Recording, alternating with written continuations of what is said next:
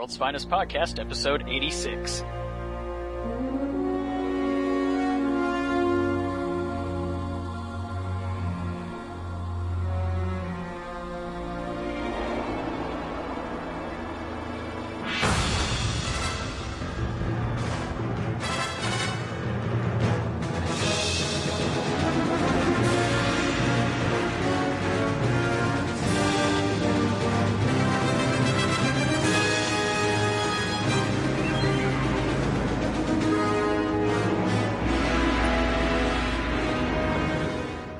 Host, James Doe, and with me as always is Michael David Sims. Hello. You're still laughing at what I did off the air, aren't you? Yeah, we're not even 30 seconds into this show, and we've already got the ending outtake. So, uh, yeah, unless, unless you know, there, there's something funnier that ends up getting cut, um, you know, during the, the, the, the recording proper here. Yeah, yeah, I would suggest you guys all listen to the end of this show. Yeah. Indeed. yes. But, uh, anyways, how are you? Um, fine. Uh, got off work, and here I am recording literally 20 minutes after I got off work. At least I love this story, so. Yeah, you know, I'm real excited to get to the end today. So let's let, let's just get straight into these uh, emails and voicemails. Um, do you mind if we play the voicemails first? Uh, not at all. Okay, and uh, we have two of them, so here we go. Hey, Mike and James Valley again. Um, I'm listening to uh, WFP episode 484. I was about to say 48. um, and I had kind of have some, um, I don't know if this is good news about news for you guys, but um, James said that he didn't want, that he said that Catwoman doesn't really work in any, um, any, um, story.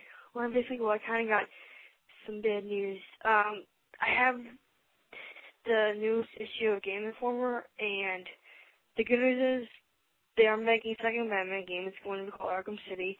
It's going to be held in City.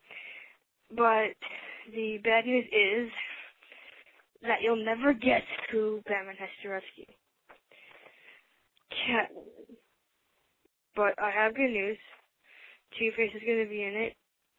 And I'm looking at it right now, and the graphics look awesome. Um, but the good thing is that I don't think Catwoman is gonna be in the story for like that long. I think she's just gonna be like a like a one-off. But Joker girl looks good, and the voice cast is coming back. Yeah, so that's really all I have to say. And uh, once again, Mike, congratulations on your engagement. And I'm gonna go. What What did you say about Catwoman exactly? Because I'm having trouble remembering. My opinion of Catwoman is she does not work as the front and center villain of a story. Right. She she works as a secondary villain or as an anti-hero. She's but I think as we found out in BTAS, she does not work as the main villain in a story. No. That's that's my opinion. Yeah. So you know, if they use her the right way, she'll she'll be just fine. She's she's going to play a foil to Batman. Not a good guy, not a bad guy, just a tweener, an anti-hero, whatever you want to call her. And uh, here's our other voicemail. Hello, World's Finest Podcast. This is Kevin calling from Florida, and I need you guys' help with clearing up some Robin information. Um, up until this point, I was only familiar with the DC animated universe Robin, so I was only introduced to uh, Dick Grayson and Tim Drake. But I was watching Batman Under the Red Hood um, a couple days ago, and I was introduced to one more uh, the Jason Todd character, I think he is his, uh, I think is his name. So, who is he? Where did he come from? Can you fill in some gaps for me? And also, is this in continuity with Batman the animated series or Teen Titans? Thank you guys. Love the show. Uh, so, so real quickly, just a Jason Todd history lesson. Um, if you saw Batman Under the Red Hood, you know everything you need to know about Jason Todd.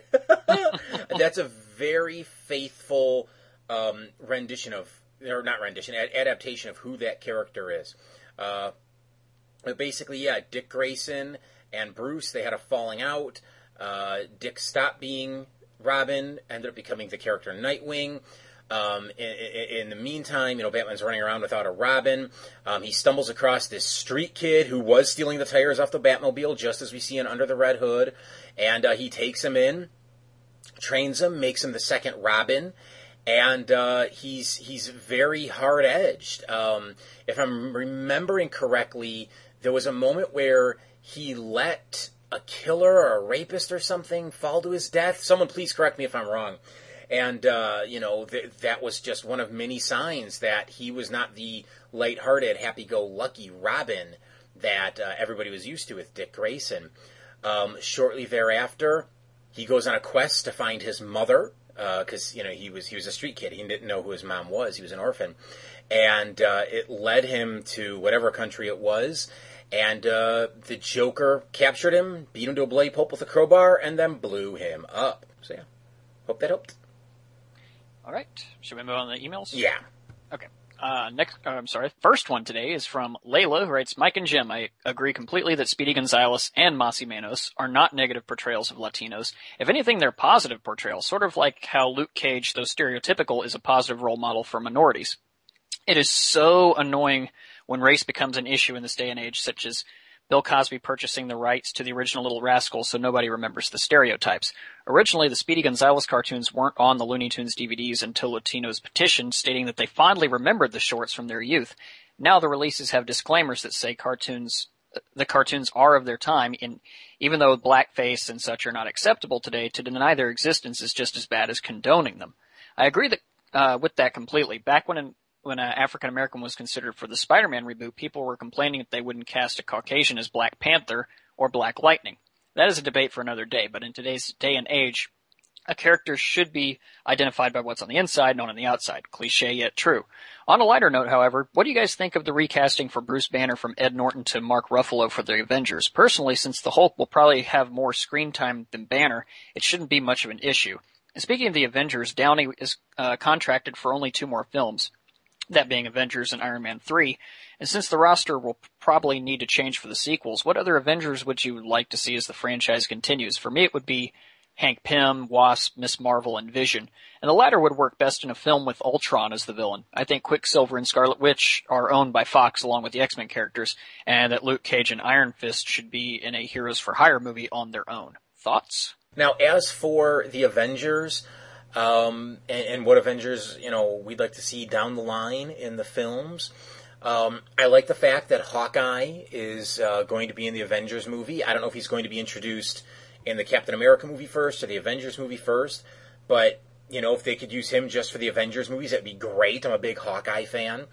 Um, there is supposedly an Ant Man movie coming down the line. I don't remember if they're using Hank or Aaron um, was his name Aaron O'Grady or was it Eric O'Grady? Shoot, now I'm suddenly forgetting. Uh, from the Irredeemable Ant Man, that Ant Man. I don't know which one they're using, um, but I'd actually preferred if they used the, the what was his name Scott Lang Ant Man. Um, I just I just liked him the best out of all the Ant Men, or would it be Ant Mans? I don't know.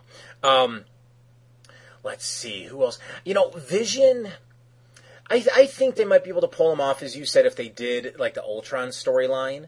Um, you know, get Hank in there. He creates Ultron. Ultron creates Vision, and then you've got this weird family dynamic going on with them. Um, I'm a big fan of Wonder Man, but I don't know if they could do him right. But if they're bringing in Thor, a god, um, then they could bring in some guy with ionic powers. I guess I don't know. Um, the, the uh, what's her name? Carol Danvers would be great. Spider Woman, if they could do her. Um, I wouldn't bring in Luke and uh, Iron Fist is yeah. Let, us save them for a Heroes for Hire TV show is what I think they should do with that one. Um, and uh, yeah, you know what? I'll throw Jack of Hearts in there. He was kind of a weird character with a really crappy design, but I but I, I, I, actually kind of enjoyed that character, and I was actually quite sad when uh, he uh, died in uh, I think it was Avengers Disassembled. So uh, do, do, you, are, do you follow the Avengers? Is there anybody you'd want to bring in? I I don't know much about the Avengers. Oh. Every character you mentioned, I know of. Okay. But so I'll just go ahead and agree with you. Okay. Um, I was going to mention uh, on one of Layla's other questions here about uh, recasting of oh, yeah. Bruce Banner. Mm-hmm. Um, supposedly Ed Norton is a huge pain in the ass yeah. on the set. So, you know, sucks. I mean, I think he did a great job as Bruce Banner, and I really was hoping to see him in the Avengers. But what are you going to do? Yeah, you know, I've heard so many stories about Ed Norton. uh, basically going into the editing booth and recutting films, um, even going behind the director's back to do it. So I understand why they, if that's why they dumped him, I understand it. Um, but really, I don't care. You know, it's we want to see the Hulk, not Banner. I want to Yeah. see Banner once in a while. You know, he's all tormented. Oh no, there's the green guy or Emo- emo guy. kid. exactly. You know, I mean, just just bring the Hulk into to Rampage. That's what this movie's probably going to be. You know, the Hulk. It's probably going to be pretty much what the first Avenger story is. You know, you know, Loki tricks the Hulk. The Hulk goes on a rampage, and the Avengers got to stop him. You know, it's like that. That that's fine. So we're going to see the Hulk and not Banner. So doesn't matter to me. As long as Banner can be trade be portrayed as someone who's brilliant but is carrying around all this emotional baggage, who cares? Yeah. All right. Next email is from Tony, who writes, "Hey guys, great podcast as usual. Congratulations on the engagement, Mike. Thank you. First of all, I was curious why you chose to cover the Lost episode in this episode of WFP and not with Titans uh, Trouble in Tokyo, where I first saw it. Is there some information about the way this quote unquote episode was first produced or released that I'm not aware of? Yeah, it has. It, it, okay, just because you saw it on the uh, as an extra special feature on the uh, Teen Titans uh, Trouble in Tokyo DVD uh, doesn't mean that's when it was produced. It was, I think, produced between the third and fourth seasons. I'm trying to look that up right now. Just bear with me here. Um, yeah, its production code is two five six five two zero um, which actually doesn't fall in line at all with any of the Teen Titans stuff. But yeah, I read something somewhere that basically okay, it happens after season three. Yeah, because uh, what? Because uh, Silkie's in it. Okay, so it has to happen after that, and I just figured it was a good place to to, to do it between you know basically a buffer between seasons three and four. Episode 257-494 is a hilarious episode that I can watch anytime. The reference, references in it are countless. Control Freak is pretty much all of us as supervillains, and the episode itself has serious balls because Robin is literally breaking the fourth wall by demanding the audience to stop watching his own show. Yeah. And, and then at the end, the Titans blatantly tell the audience, yes, there is no moral here. It was all completely meaningless. Deal with it." That takes either serious balls or serious pompousness. Um, What? I, I want to say, hang on one second. Over at the forums, I forget who it is. I don't have it open right now. Someone had pointed out that if you actually pay attention to the end of the episode, they're still in the TV. I had never thought about this before. The Titans, they're sitting around. Uh, uh, maybe I should just open it here, like drinking coffee, and Cyborg still has that blonde girl or whatever, or the brunette or whatever it was, still on his arm from the soap opera. And then I think there might even be, if there isn't a laugh track, at least they end all laughing at each other. And it's like, oh, I never thought about that. They never made it out of the TV. so there you go. Uh, one note you forgot to mention in your review of Cyborg the Barbarian was that Sarasim's name was an homage to Sarah Simms, Cyborg's love interest from the comics. Not the way you would expect them to bring her into the show, but still a cool reference.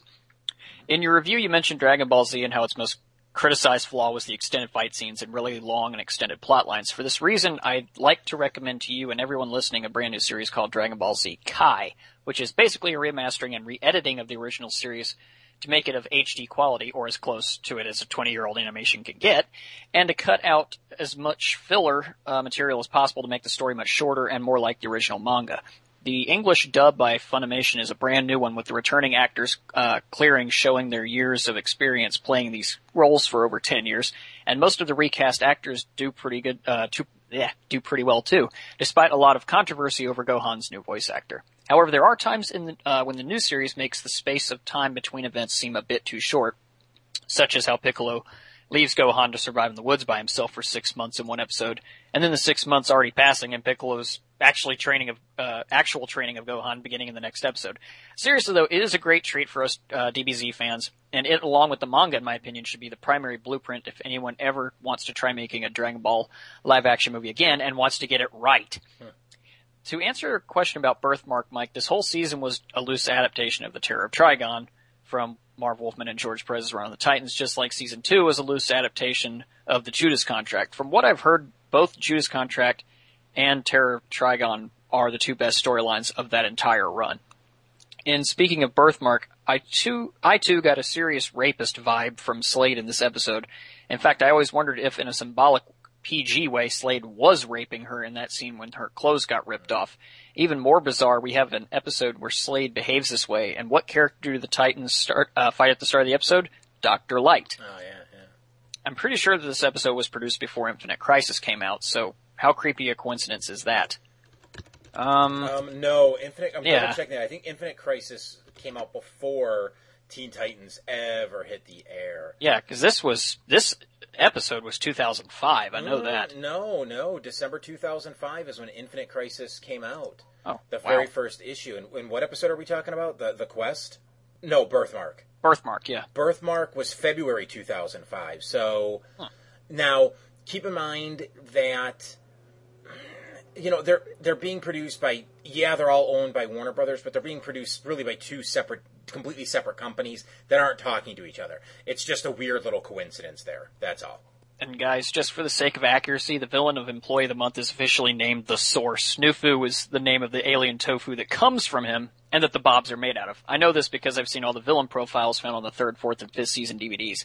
I actually wanted to mention that myself in the lat in our episode 85 recording. Uh-huh. Uh, I went and watched um, the these villain profile things. They're basically like three minute, um, com- uh, you know, creator commentaries on these episodes. Yeah. because they did they did one on Trigon, they did one on the Source, on uh, uh, Billy Numerous. Um, Your favorite. and, oh yeah, yeah. Let me tell you. And the the one where they did they talked about the source was just it was hilarious. And Andrea Romano was talking about. I, I don't think anybody could ever actually explain the plot of that episode, and it was it was great. so well, if you haven't seen them, go watch them. They're kind of funny actually. did did we ever actually say that Nufu was his name, or did I just get lazy and keep calling him the Nufu I think guy that or Nufu? I think the latter. Yeah. yeah, I mean, I know his name is this because he does say, James, you can do the voice in a second. My name, or I am the source. You know, that that's where you're supposed to do the voice, sir. I am the source. there we go. Um, yeah, I, I think I just got lazy and didn't feel like calling him the source. I just preferred saying Nufu. But no, you're absolutely right. His name is the source. Yeah. I'm so excited to see Avatar The Last Podcast added to the Earth2.net lineup. I just wish that it wasn't only one episode per month. And lastly, since we're all Star Wars fans here, I wanted Well, to ask. well, well, you know, Kellen does have another podcast. There's twice a week. You Might have heard of it. It's called An Amazing Podcast. Amazing podcast, yeah. Really good show. I mean, you know, I don't always know what Kellen and his friends are talking about because I'm not a big anime guy, but I always get a kick out of listening to it. You know, and even still, the site has like a dozen podcasts. Some that are ended, some that are still rolling, some that have, you know, dozens and dozens of episodes. So go check out that archive, man. A lot of good shows on there, and I can tell you, there's there's a lot more coming. A lot more coming within the next six months. Uh, lastly, since we're all Star Wars fans here, I wanted to ask for your complete thoughts on the current animated series Star Wars: The Clone Wars. Now that that I like, I like that idea, but we'll have to shelve that for now. Looking forward to your next podcast and your review of the end. Shelve what? The this idea of the Star Wars: The Clone Wars podcast. Because Oh, I was, was, he, was he? Wait, w- read that part again. Maybe I zoned out. Was he pitching a podcast? uh, seemed like it. Uh, oh, I thought he was just randomly asking what we thought about that cartoon.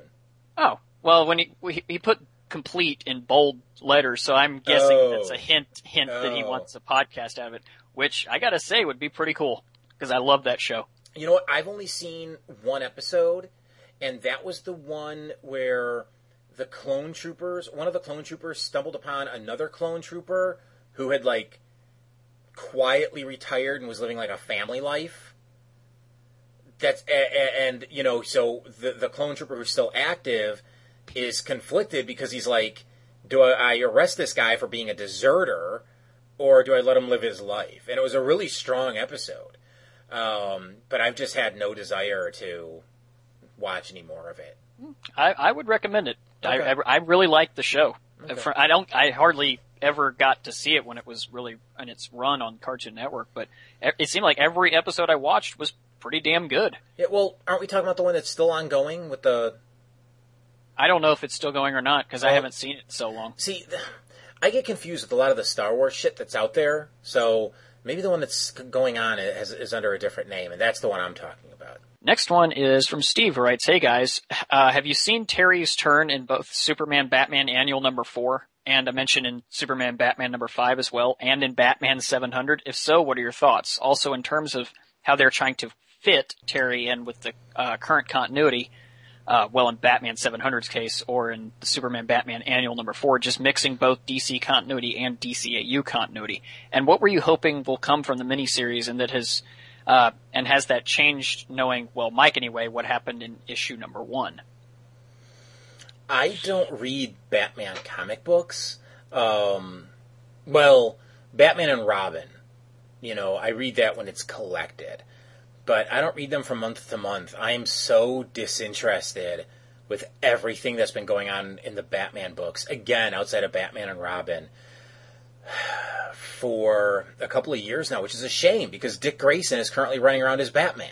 I should be all like, yeah, he stepped up to the plate. He's he's the big boy now, but we all knew Bruce was coming back, and he'd either push Dick aside, that sounds bad, um, or they do something wonky with it. And what they're going to do is, well, I'm not going to spoil it, but the, the info is out there if you want to f- hear what they're going to do once Bruce comes back. And I don't agree with that at all. So it looks like even going into the future, I'm not going to keep reading the Batman books, and that includes Batman Beyond books. The only reason I actually read Batman Beyond number one was because uh, Preston and I did it for uh, first issue special.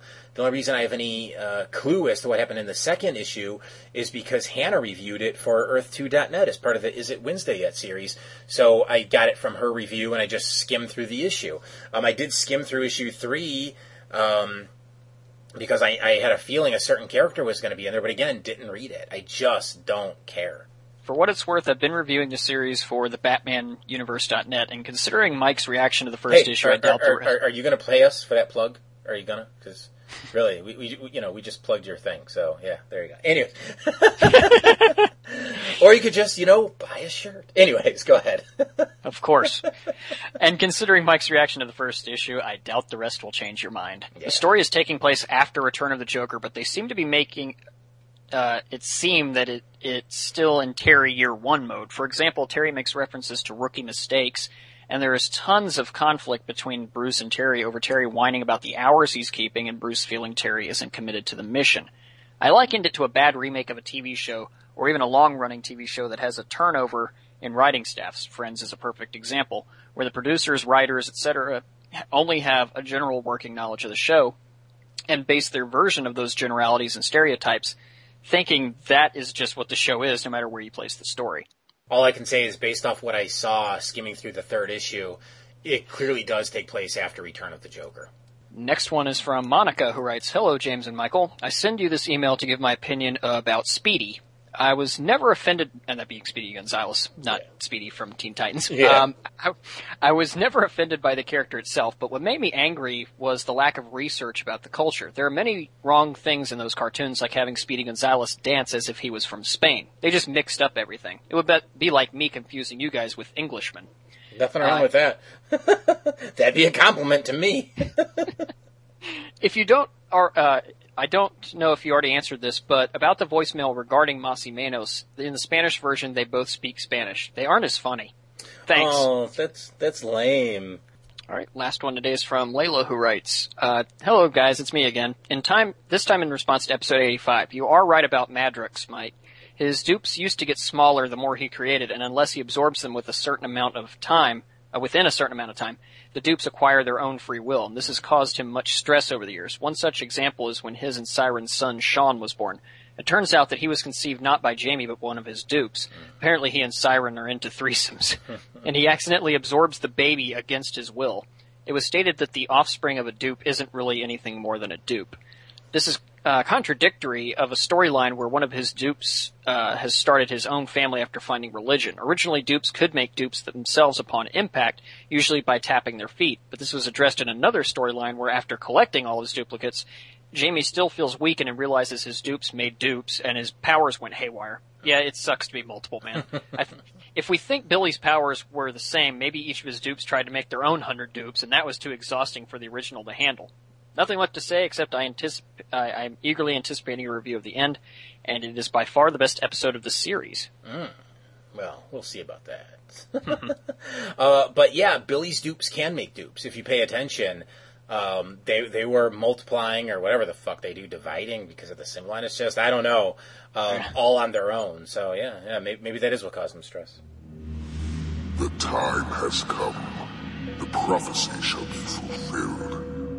Tonight at dusk, when the planets align, the portal will be opened. Finally, I shall be free from this fiery prison, and the earth shall be mine. I will make sure that Raven realizes her destiny. And for bringing you your precious gem, I expect you to keep your part of the bargain and return what is precious to me. You bring me the gem, and you shall get what you deserve. Deal.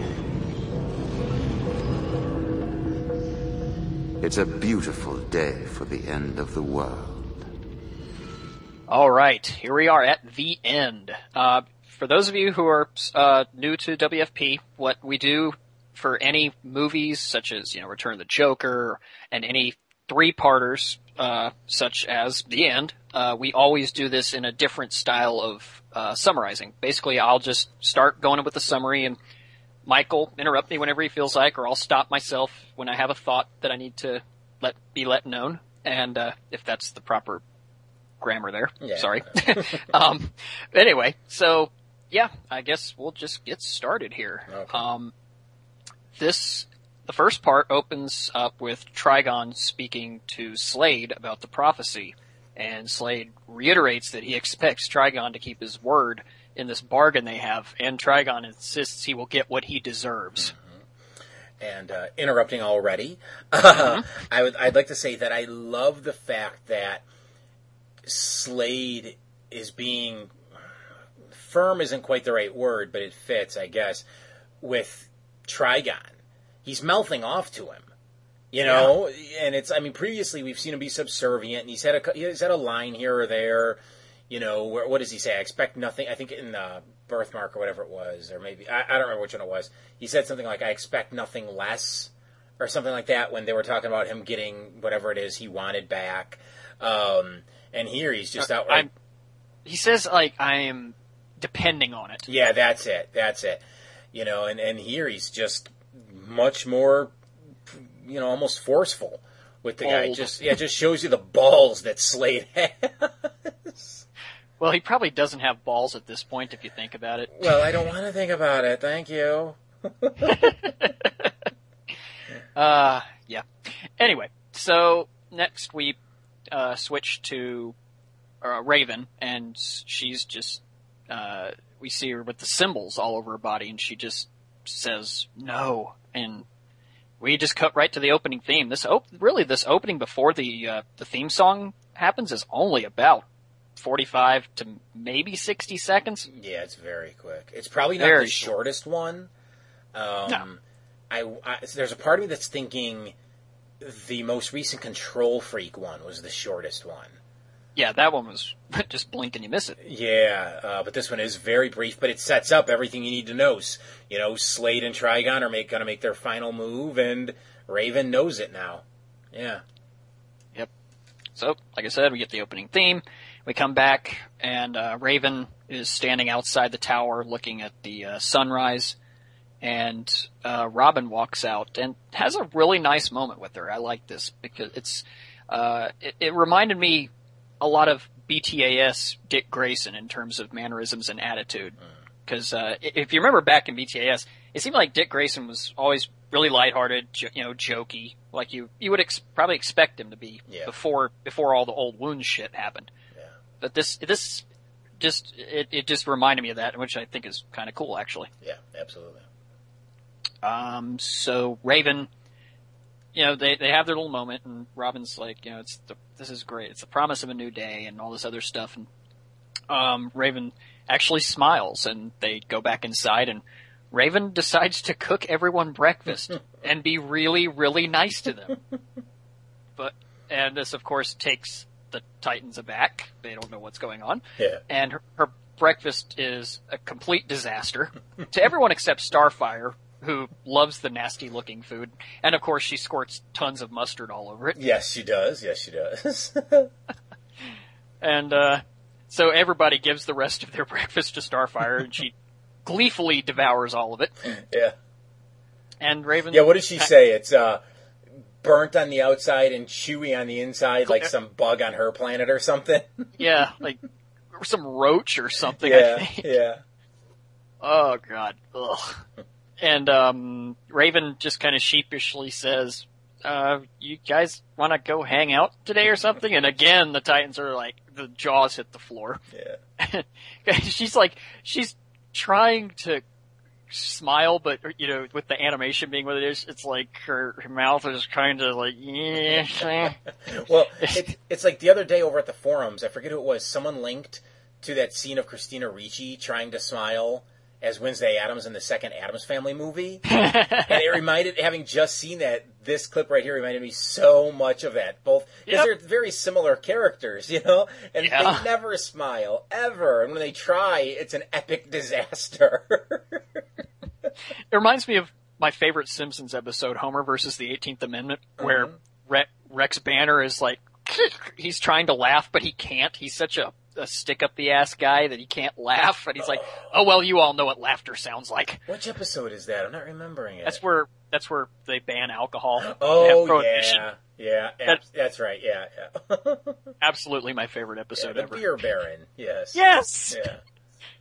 Alright. Um, anyway, uh, so Raven's like, how, how about we go hang out and all, and they're all bewildered by her cheery and out, outgoing attitude, I gotta say. And, uh, suddenly the alarm sounds and Raven is scared to death because she thinks, uh oh, it's Slade, but it turns out to just be Plasmus. So they go out to stop him. And I gotta say, during this fight with Plasmus, I, I, my question is, how many random tanker trucks of green toxic sludge are there in this city? Apparently, picks there's up one in every block. I don't know. Yeah, because Plasmus picks up at least two. I don't know if maybe more. yeah. But anyway. know. So this fight goes on for a few minutes, and Raven defeats Plasmus uh, by, I guess, just sending her soul self into his body. Yeah. It was weird. Uh, and uh, she's like, "So, who wants pizza?" Oh wait, hang on, hang on. There's something I want to say about that fight. Mhm. Uh, Actually, two things I want to say. One, back going back to the breakfast, and I looked down at my notes. and forgot to mention this. You know what? The and like right before they they like they're all finished with breakfast, they're trying to get the taste out of their mouth, and BB's like just drinking the syrup. If you look at Robin, he's punching his own mouth. he's hitting himself in the face to get rid of the taste. But uh, there's something that really bothers me with this site, uh, with this fight. Excuse with this. I said site, and then I said fight, and then I whatever. Anyways, there's something that really bothers me with this fight with Plasmus. Cyborg picks up an entire building to whack the creature with, Yeah, and then he knocks him through another building. Like, are you telling me there's no one in that building? Like, okay, Cyborg picking up a building, I, I call kind of bullshit Yeah. on anyway. Starfire, maybe. Now, granted, we're talking about cartoon physics here, too, because there's no way that then how that's going to happen. Starfire, with her alien strength, maybe. Cyborg, no. But there's people in that building. There's no way everybody got evacuated. He just whacks the guy with it and sends him flying through another building far away. And another building, and another eva- building. Right, buildings that probably haven't evacuated. Who knows what the who the fuck he just killed? I re- I mean, I, I, I hate to show my hands for something way down the line, but th- in, in that final fight between Darkseid and Superman, I hate that moment where Superman slugs him and he goes flying through like half a dozen buildings. How many fucking people did Superman just kill to prove a point to Darkseid? And and Cyborg's doing the same fucking thing here. I would again not to show my hand so Mm-hmm. much for uh, dis- uh, Destroyer, but eh, I kind of can let it slide there because, frankly, it, all of Apokolips is invading Earth, and Right. uh, I, I think people will be running away from tall buildings. But that's well, that's another another story for many months down the road. Yeah, exactly, exactly. Um. So is that it, or do you want me to? No, that's it. Yeah, please continue. Okay. Uh, so yeah, Raven's like, so who wants pizza? And they go to their favorite little pizza parlor there, and they uh, afterwards they take a walk in the park. Well, wait, and, there, there, hang on. We got another mustard count. yeah. Starfire's mm-hmm. using more mustard on that pizza. Yep. We never actually declared an official mustard count, but we should have. I know. I wish we had. Well, because I, we didn't know it would become this. Th- that there would be Running continuity gag, yeah. with the fucking mustard. I mean, it's. I thought it was like a one-off thing, and then all of a sudden it's there, like in the background half the time. Yeah. Mm-hmm. Oh well, what are you gonna do? Yeah, if any listeners want to go back and look for all the mustard um, um, references and keep track of them, let us know, please. Yeah. Yep. So now they're after this, they go and take a walk in the park, and Cyborg's like, "So who wants to play a, a rousing game of stank ball later?" And Raven's like, "Oh yeah, count me in." and this is the straw that breaks the camel's back. And Robin's like, "Okay, Raven, what gives?" And she's just she just like gets kind of a little moody, and she's like, "Well, I I just want to have a fun day with my friends. What's you know what's wrong with that?" Suddenly, a solar eclipse occurs, and Raven starts to convulse all over the place. Uh, like she has no control of her body at this point, and the symbols reappear all over her again, and she just collapses. And the Titans run over to her, and they try to help her regain consciousness, but uh, she awakens on her own and just says nothing, and a, just a single tear rolls down her face. Um, this is just spooky. I mean, I know, I know the next few scenes are going to show Trigon visibly conquering Raven's psyche, but this right here is where Raven breaks. Yeah. Right here. She has tried so hard for so long to prevent this day from coming, but right here it really does seem like there's nothing she can do. And her crying, I think, showed that she's just utterly broken now. Yeah, as we saw, uh, what was it in the prophecy? Um, was it the prophecy or was it birthmark? I'm getting all, all those two confused. The one we did last episode. Prophecy. Prophecy. You know, at the end, she's finally willing to face her destiny. You know, and here, she, again, she knows it's coming. There's really no fighting it. And she's trying to give her friends, like, just one good day before the end of the world. And then when it all happens, she just breaks. You know, she thought she was being as strong as she could, but ultimately it's time. It's time. And she just can do nothing but cry in that moment. Yeah, it's very powerful. Yeah. And you may think even that she had a, just a slight hope that maybe it could be avoided. Mm. And if she did, it's gone now. Yeah. Um, so. Something I do want to bring up, though, is the Titans at this point, they know of the prophecy. They know what Raven is supposed to become and what she's supposed to do. So then, if Raven knows this is the day, why is she keeping that from her friends? Now, she does say, I wanted to give you guys just. Uh, she's about to say the line, actually. I was about to give you guys, or I wanted to give you guys just a, a, a, very good day, a fun filled day, and instead you ended up worrying about me. So maybe that's why she didn't tell them because she didn't want them worrying about her. But at the same right. time, she knows these are her most trusted friends, her colleagues, and they will they, they will fight to the death to defend her and to save the world. So why doesn't she turn around to them and say, okay, this is what's happening, this is the day, we have to do whatever we can to stop this right here, right now. You know, that, that kind of bothers me a little that she's hiding it from them after everything they've been through as a team and as friends. Yeah, I, I see what you're saying there, mm-hmm. but uh, I think I think I'll have like a explanation, I guess, for this late like later in episode two or something. Okay, okay.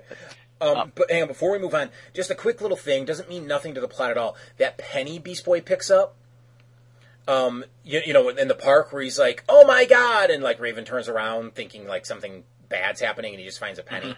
Mm-hmm. Um, the date on it is 1964, which of course is when the Teen Titans debuted in uh, it was the the Brave and the Bold number 54. So, oh, nice. Yeah, just a little thing. Um, and later on, when Raven has the penny, and at the end of the episode when it falls out of her hand. Something I noticed that was weird. We see the back of the penny, which has a, what what buildings on the back of the penny? I can't the, remember.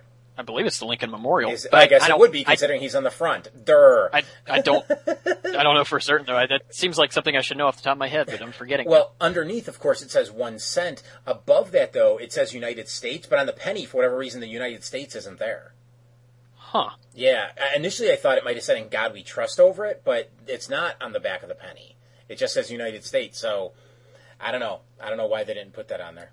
So the Titans pretty much know what's happening now. That it's the day Raven has been dreading for years, the end of the world, and they uh, they take Raven back to the tower, and they explain that they too have been preparing for this day, and they show a room that they've built to protect her from Slade and Trigon. It's got mystic symbols that they took out of her book, uh, or her books, I should say, and It's supposed to keep the the evil baddies out. Um, and Raven just continues to say, "Look, this is all wonderful. I, I appreciate this from the bottom of my heart, but Trigon isn't just some big bad villain. He is the incarnation of evil. You cannot beat him."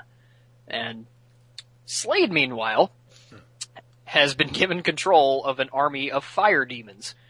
And uh, again, uh, Slade reiterates, "You better have my payment when I get back." This is where he's just like, "Yeah, Yeah. He, the, the boldness has just been stepped up exponentially." yeah, yeah. Um, so the Titans are monitoring Raven in this room, and she again tries to meditate, but she still can't because Trigon keeps messing with her head. And slowly but surely, Trigon begins to just convince her to give up and accept her destiny. So we'll go outside the tower, and Slade appears and demands that they hand Raven over. And Beast Boy's like, "Yeah, you and what army?" so we see this hundreds of fire demons appear out of the ground, and Cyborg's like, "You just had to ask, didn't you?" So they're rather aghast at this big fire demon army that he has at his command, and uh, they they fight and fight and fight, and they they hold their own for a little while, and eventually during the fight, Cyborg sta- uh, jumps in front of the tower where the demons are trying to enter, and he like activates this program that connects several tubes to his body and that come out of the tower, and he just becomes a living piece of the tower itself, and he morphs into this colossal weapon with cannons for arms and shit. It's just and it unleashes this gargantuan energy wave at Slade and, and the army, and uh, drains his power cells almost to zero. But and you know the fire demons are all disappeared, but it you know Slade is still standing when this is all over. See, now here's the thing with that. That's really awesome. Seeing uh, just showing that the Titans have all these all these contingency plans for this day, you know, or just to protect themselves in in terms of you know Cyborg being able to jack himself into the building. Okay, but I'm really disappointed that when he ultimately when ultimately he fires that gun, it's it looks like it's nothing special. You know, it's it's just all of a sudden he he blasts them all and then they're they they get back up. Now I know they were going to get back up, but just the shot I felt kind of let down. I mean, they, they take like 30 seconds, maybe not quite that much, showing you how cool this is going to be, and then it's not that cool. I don't know. I call into question him draining the tower's energy all down because they're trying to keep Raven safe in that room. I'm going to justify that by saying for that they probably have an independent generator. Okay, I, I, can have no that. justification justification for that, but that's what I'm going to say. But how did Cyborg charge back up for the rest of this mm-hmm. story? He we see his battery is nearly empty, and then he he's still running around for the rest of this fucking story. Did did, No did. Raven mystically charge him back up when she does the thing that she does at the end of this episode? Maybe. you know, but I mean, we see Cyborg shoot a couple of beams once in a while, and he's crying about, "Oh my god, my power's drained." And here he just bukakied all over these fucking guys with a laser beam, and he's still running around for two more parts. Like, what the fuck? uh, it took us 86 episodes, but we got Bukake into the. Oh, I'm the- sure I've said it once before on this show. I don't remember. I'm I don't pretty remember. Sure, I did, but yeah. I, well, If you say so. I think we might have said blood cocky at one point, or was that an episode of Earth Two? That not the show. Ah, I don't Uh, know. I don't know. Anyway, um, so yeah, the uh, Slade is all mangled again, like he's been in prophecy several times, and uh, he just cracks his neck back into place again. And this is where he takes the upper hand for good, and you know he prepares to finish the Titans off, but Raven emerges from the tower and tells Slade to stop. That she will go with him if he leaves them alone. The uh, Robin jumps in between the two of them and says, "We're not going to let you do this." And she uh, seemingly attacks them with her powers and just knocks them unconscious. And uh, Slade and Raven leave with the demon army, and uh, that's that's it until we get to uh, the next next thing we see is Raven and Slade walking through that abandoned library from the previous episode. And Slade comments that everything is ready for Trigon's ascent. He's very proud, and uh, Raven calls Slade a fool and says, you know, whatever you, whatever Trigon promised you, he's not going to give you. And Slade just scoffs at this and says, "You don't know what you're talking about." And Raven's like, "You don't think I know my own father?" And Slade's like, "Please, you're just an insignificant pawn in his grand plan." And Raven says, "Well, I guess that's something we have in common." And and once he's done with you, you'll be insignificant too. At this point, Slade becomes furious, and the fire demons restrain him and st- refuse to obey him anymore. And Raven walks up to him, and she now has the Trigon four red the four red eyes in on her face, and she's like, "No, "You know what? You're already insignificant. Just leave him here." And I love this exchange. It, it, Slade is rarely, if ever, beaten in mind games, but mm-hmm. this was awesome. Yeah. Oh yeah. Absolutely awesome. And at this point, the Titans wake up, and Cyborg, uh, you know, tracks her and says that she's at the library, and so they just head off. We go to Slade, who is confronting the uh, Trigon, or the voice of him anyway, and says he wants what Trigon promised him, and Trigon's like, dude, I brought the portal here, not you. You don't get jack shit. And Slade is not pleased at all and does pretty much the stupidest thing possible. He just starts hurling fireballs at Trigon. so Trigon's like, yeah, I gave you those powers, so, you know, I'm just gonna take them back, okay? Fuck you. And he, uh, he strips Slade of the demonic powers and apparently disintegrates him. We, you know, we're led to believe he is no more. Yeah. And on some level, I'm annoyed that Slade would fall for this whole thing, but he's so arrogant. I can see his thought process being, you know what, I'm such a badass. I'm going to impress this extra dimensional demon so much that he'll have no choice but to reward me. Ha ha ha ha. I'll have something to say about this a little later down the line. I, I absolutely will, but I'm, I'm going to leave you hanging there just for now. Okay. Um, yep. So meanwhile, uh, Raven arrives at the big stone hand from, uh, Prophecy. And, uh, Did it get prepared- bigger? I thought before it was kind of small. yeah, it's like it got a lot bigger. Yeah, like wow, okay. Um, and she's about to invoke the portal, I guess, but the Titans arrive and they're immediately restrained by the fire demons, but Raven just gets rid of them all and s- says, look, you just, you can't stop this. It's my destiny. It can't be changed. And Robin's like, uh, that's ludicrous. And no one knows their destiny. There are, there are things you couldn't possibly know. And Raven says that there was one thing I didn't know that I'd make such wonderful friends. And she says all she wanted to do was to make their last day on Earth perfect, but they spent the whole day just worrying about her. And Raven, you know, grabs her hand and says that's what friends do, but Raven backs away and she puts a shield around them, blocking them from being able to stop her, and she uh, walks up these stone steps and uh, recites uh, I- this spell or whatever, and she's surrounded by all the symbols and and this light, and she does become the portal, and the stone hand is obliterated, and in its place the, the from the fiery portal springs forth Trigon, who is several hundred feet tall, and he just yells, "The Earth is mine," and that's where part one ends. Yeah. Uh, now, before we uh, get to our thoughts about this first part, there's something I want to say. When Raven um, says goodbye, be safe to them, Mhm. and you know she she that's when she kind of zaps them and knocks them out, right? Mhm. I'd like to think that's supposed to be a little clue. I think Rob even Robin even says that was the last thing he heard before she knocked them out. I, I'd, I'd like to think that's a little clue as to what we're going to see in the second part of this story. That she gave him a little bit of her powers, um, and you know, to protect them from what was about to come, knowing that they would go out of their way to. Uh, she thinks she's going to die, but go out of their way to at least uh, defeat Trigon and uh, save the world, even though it means her demise. So I don't know. Yeah. Uh, so yeah, what are you thinking about this first uh, third of uh, this story here? I love it. I, we get a great, we get several, several cliffhangers really if you think about it because you get, you wonder what happens to Raven, what's going to happen to the Titans, hell, what happened to Slade? Because Yeah. you know, you know he's going to come back at some point even if you haven't seen the, se- the next two parts. Oh yeah, You just, you just know he isn't going to stay away. yeah. Um, this is so dark, it's insane. Mm-hmm. I, it is just, just so so dark. I don't. It, many parts. I, again, I just can't believe they got away with some of this stuff because you know Trigon is essentially Lucifer. Mm-hmm. So I mean, I know I love it. I absolutely love it. Yeah, I mean, without actually calling him Lucifer or the devil, at one point, you know, the Titans are all like, "Oh, we can defeat him," and Raven's like, "You don't understand. He's not a villain. He's he's a force of or the force of evil or something like that." You know, Yeah. so right there, you know, you know that this isn't just a run of the mill demon. This is the guy in charge of everything that goes on down there.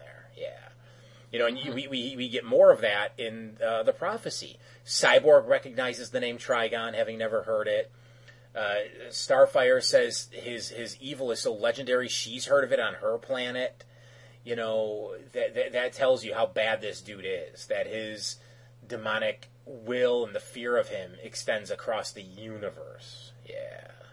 So should we get into part two, or do you have more? Yeah, no, let's. I mean, this. I think this is a really great start to this three-part story. I don't think, besides the cyborg power Building thing. thing, yeah, I, I don't know if there's a single flaw.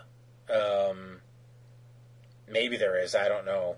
You know, I'm trying to think back if I mentioned other flaws, but I, I, I think the cyborg thing is like the worst you know flaw and it's not super huge because like i said you could rationalize it maybe star or, uh, raven recharged him Maybe. Yeah, who knows who knows maybe he's installed some sort of backup battery in his system And you know, it could be just momentary because you know he connects to the tower itself, Mm-hmm. so he may not be using it. You think of it like a laptop plugged into the wall; it's not using its battery. right yeah and you know when that thing that pops out of his arm it has like a battery symbol on it so maybe the little bar we saw go all, yeah the little bar we saw go all the way down was just registering for that little battery not the little battery, but whatever, that ultra powerful battery that, that ultimately charged the gun, and his regular system was okay. I don't know. I mean, you, you could talk your way around it very easily. So yeah, it's it's virtually flawless. This first part.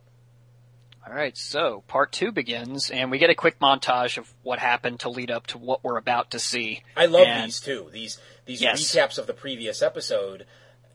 Very or- comic booky, really. Yeah, exactly. But they are not relying just on old footage. There's new narration over them, new footage in them. Um, some things are from different angles. I'm, I'm really enjoying that. Extended scenes, even for the for the one at the beginning of the third episode, where we actually see uh, Robin and Slade run down the stairs, where we didn't see that before. They just ran off. Right. Um, yeah, I, I like the fact that it didn't rely on just a clip show, basically, for for the new intros. Yeah. Yep. So Robin awakens in the city, and everything is destroyed. the The sky is blood red. It's it's a it's a post apocalyptic nightmare, and Robin sees a raven, a the bird, and uh, just down the street, and he follows it to the top of the building where Slade originally tortured Raven and you know had her you know ripped all her clothes off and burned the symbols into her body way back in Birthmark, and. S- uh, Robin just is exasperated and he's about to fall to his death after this chunk of the roof crumbles off. But Cyborg appears and saves him, and uh, Beast Boy and Starfire appear soon after. They're just pondering what they can possibly do to reverse this disaster. And Robin is ever the hopeful one and says, "Look, as long as we're standing, Trigon hasn't won yet." And uh, so they all put their hands in a circle, you know, for Ra- you know, say for I think they just say like for Raven, Yeah. don't they? Yeah. And uh, when they do this, Raven's energy uh, kind of just shocks them a little bit, and I want to say it's Beast Boy who says that uh, Raven gave them some of her power. It might have Uh, been him. Yeah. They all fly towards Trigon, and Trigon has taken the Titan's tower and turned it into his own personal throne. Awesome. Yeah, gotta tell you that is pretty a pretty cool visual. Yeah. and they they just they start attacking him with their own powers like the star bolts and the and you know cyborg sonic cannon and whatnot and this clearly it's like it doesn't even tickle him it, it registers so little on his attention but uh they they want to attack him while he's sleeping because apparently he's his uh powers have been drained from going through the portal and uh so they try to attack him while he sleeps and he awakens and says they're worthless, you're unworthy of my attention, and the Titans uh, prepare to attack him using Raven's power that she granted to them. And so they all chant Azarath, Metrion, Zinthos. Which I gotta And- say was pretty cool. Yeah. You know, it kind of every time I see that, it kind of makes me well up, and it's like, oh yeah. And then when it doesn't work, it's like, damn. So yeah, they all chant it. They hover into the air, and a huge blast of Raven energy shoots forth and just hits Trigon straight in the chest. And it does seem to hurt him, but he just like shrugs it off and grins and says, despite Raven granting their her power, they're no match for him. And he proves it by blasting them all the way back to the library where this began. yeah. Now, seriously, how the fuck did Raven and Beast Boy survive that fall? You mean Robin and Beast Boy? What did I say? You said Raven. Oh, I'm sorry. Yeah. Eh, wrong, wrong bird. Yeah, no problem. Um, Beast Boy, I can almost justify because uh, he, he's Beast Boy. Maybe his body can take a little more damage because of what he can do. You know, because he can mutate. But Robin, yeah, I mean, He got launched across the city. well, yeah, but again, keep in mind that during the recap intro for this episode, we see how the Titans survived the the apocalypse. You know, we see a little hint of, them- of them having Raven's power. There's a little black burst around, like in front of each of them, um, and then they just used her power here. You know, and they still they still have her power, whether we see them use it or not. So maybe, just maybe, um, they were protected by Raven's power um, when, when they flew across the city and hit the ground. I guess I can buy that. Yeah, I mean, had they not done the Raven's power thing, then I would be in complete agreement with you. But I, I can I can justify it. So what are you thinking of this little opening five minutes or so? You know, I mean, it, it's great. I mean, you know, of course, we know this is a three-parter, so we know that this isn't going to be the end of it, especially because you know, the first couple of minutes of the episode too. Um, but I love that the Titans, you know, they just saw the world get destroyed in front of their eyes, and they're still hopeful, which is a big theme of this episode, just hope. Um, they're still hopeful that they can take down this guy and save the day, and uh, it doesn't work. And you know, when that doesn't work, you see them all slack-jawed, like fuck. And uh, when they get knocked over to the library, they're all like, "This is why are we here?" You know, I think even Starfire says, "I'd like to go away from here" or something like that. You know, they're just their hearts are broken. You even know Robin's feeling it. You know, even though he's trying to still be the leader and give them all hope, you know, even he is starting to think maybe maybe this is it for for everything. So yeah, yeah. What are you thinking? I reiterate everything you said. I love this, and moreover on Robin, I I love his leadership throughout this entire three parter. Um, e- even even when he, you know, we're, we're about to get into it, but uh, even when he leaves the the team until the the you know near the end of the next episode, Yeah. um, it's you can tell this this team. And it's it's it's been shown many times before. This team absolutely respects Robin. They Oh, yeah. know he he is the leader, even though he is the only one without powers. It's very it's very Captain America esque. Quite true. Yes, it is. Yeah, I mean, because the whole thing with Captain America is that, and I think this is uh, this this line I'm about to uh, paraphrase is from a Daredevil comic. He has the voice that could command gods. Think about that. One of Captain America's colleagues who follows him, takes orders from him, is Thor, the god of thunder, Odin's son. Here's a guy who should never listen to a word any mortal man has to say, yet he respects and follows Steve in the battle. And that's exactly, exactly. You, you made a great comparison there of what we have going on with Robin, and th- that's that's how it is with Dick Grayson, even in the comics. Batman, all the other superheroes they respect him, but they won't always do what he says. Because a lot of them resent him. Exactly, exactly. But all of the superheroes, they actually uh, truly respect and will follow the lead of Dick Grayson, whether he's um, Nightwing or Batman. You know, they follow that guy because they know that. Because the whole thing with Dick Grayson, at least over in the comics, is he's he's like one half Batman, one half Superman. You know, so he knows how to be the diplomat like Superman, but he's got that darker side to him, and he's married those two halves of himself, those two halves of himself, I should say, very well.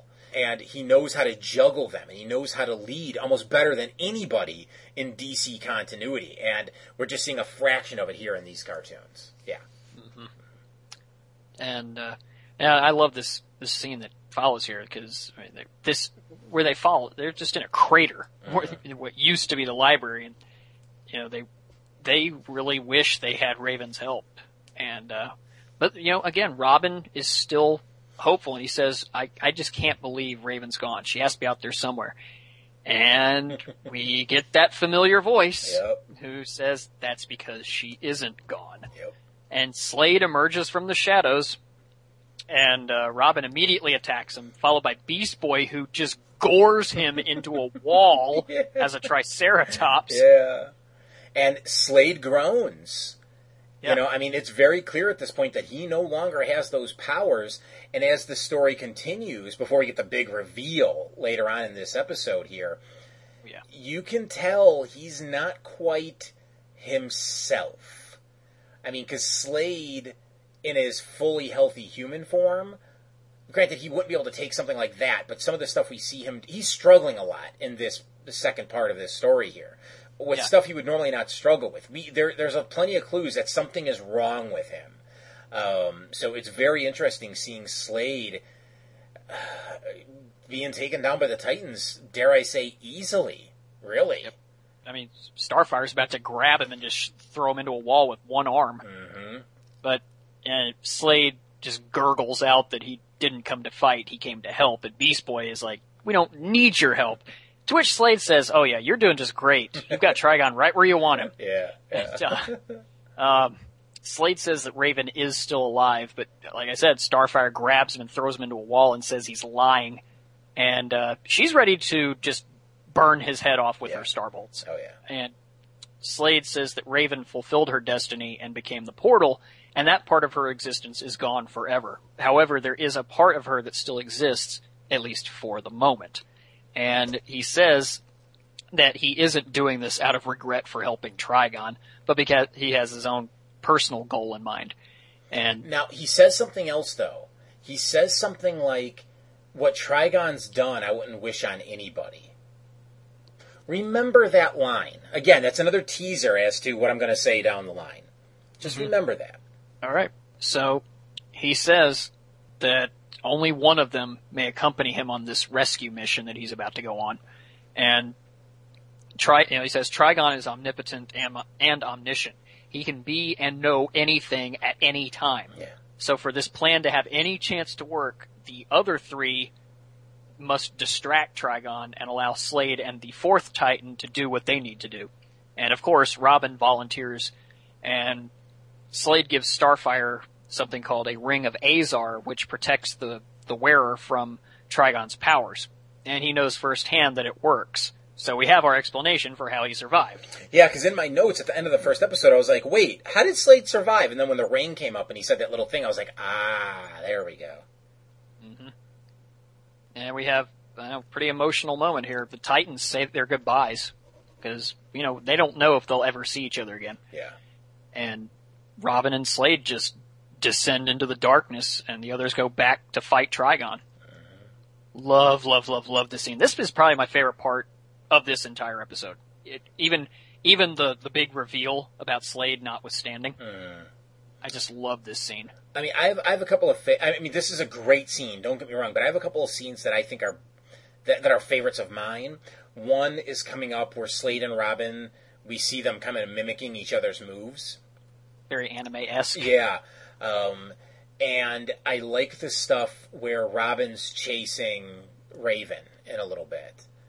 Um, and their interactions. I'm I'm very much enjoying the the Raven Robin uh, dynamic that we've been getting uh, these last couple of episodes, is, and it's you know all cul- culminating in this story right here. Yeah. But no, again, yeah, this scene is just Slade appearing out of the darkness, the Titans beating the shit out of him. You know, and if I remember correctly, um, doesn't even Cyborg turn his hand into the gun and point it at Slade's head? Not point blank, but I could swear at one point he's just got the gun up at his head too. Yeah, he's, he's like, whatever you're selling, we're not buying. Yeah, exactly, exactly. So they're all gonna take this fucker down. Yeah, yeah good mm-hmm. stuff. And of course, he's got the epic line: "It's the end of the world. Did you think it would be easy?" Mm-hmm. oh, that's brilliant, Slade. I love you. Yeah.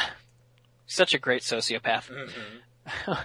So, um, yeah, Beast Boy, Starfire, and Cyborg, they head off to Trigon again, and this time, Beast Boy uh, turns into a hummingbird, and he goes inside of Trigon's ear as a hummingbird, and he turns into a sperm whale from there.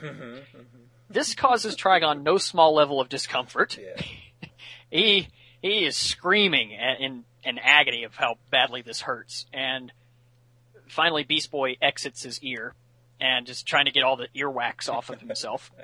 and uh, Trigon is very, very, very pissed off right now, and he sends a humongous fireball towards the Titans, but they stand unharmed because of the Ring of Azar. And uh, Trigon notes their new little toy and says that he won't fight them because he has a better idea. So he sends the mark of Scath symbol underneath the feet of, on the rock they're standing, and they get trapped in this energy ribbon that causes their inner demons, their bad sides, to manifest themselves outside of their bodies. And now the Titans have to fight themselves. And this, I love this. This is perfect because you, you can't very well have the Titans fighting this gargantuan monster because they'd be annihilated in a flash. Exactly. So, so you have Trigon, a demon, make them fight their own inner demons. It's brilliant. It is. I love it. Um, I'll have something more to say about that when we get to the third part, but I absolutely love the idea of it and, and, and how it starts out. Yeah. Uh, so we go back to Robin and Slade, and they are traveling uh, by boat across this river of lava. They're talking back and forth, and Robin's just laying into Slade about what a bastard he is, basically. And Slade just kind of brushes off everything he says, just like, yeah, you know, uh, you know, I call, I, uh, I call everything you do causes people to get hurt. And Slade's just like, yeah, it's what I do best. Yeah. And, uh, I mean, it's great. It- it- they're about to get attacked by fire demons, but it, you know, it's, before they get attacked, you really get another great glimpse into Slade's mind. Dude is just a blatant sociopath. And so, Robin and Slade have to team up to fight these creatures, and like I said a minute ago, we get a very anime-esque fight with, uh, stuff that looks choreographed, since they do everything, all their attacks are in sequence. They do the same thing side by side, paralleling each other. Well, I mean, it just reminds us that these guys are just opposite sides of the same coin. You know, they've probably had the same exact training, maybe even from, but you know, except for Batman, you know, from the same people. Um, and if Robin went evil, he'd be Slade, and if Slade were good, he'd be Robin. You know, it, it's just another reminder of that. So they reach a cliff after they seemingly, seemingly have, you know, destroyed all these demons, and Slade ducks suddenly, allowing a fire demon to nearly kill Robin. But uh, you know, his quick reflexes save him, and he destroys it. And Robin's pissed off and says, "I thought we had a deal." and Slade's just like, "Old habits die hard." and then he's attacked by another demon who hits his face so hard that it knocks his mask off. Yes. And we see what has become of Slade. His face is no more. Yes. What's left of his head is this charred skull with a gash down where his right eye was at one point, which is of course his old wound. And if you notice, it's it's not a black gash, like kind of like the rest of his face. It's it's clearly distinguished as a red gash, letting us know that that's something different than everything else we're seeing right here, right now. Yeah, Yep. And really, presumably, all that's left of, of his head is uh, his skull, his left eye, and his brain, I guess. I mean, really, greatest visual in the series? I say yes. I honestly do not know if there is a better visual. I'm trying to think if there's. You know what?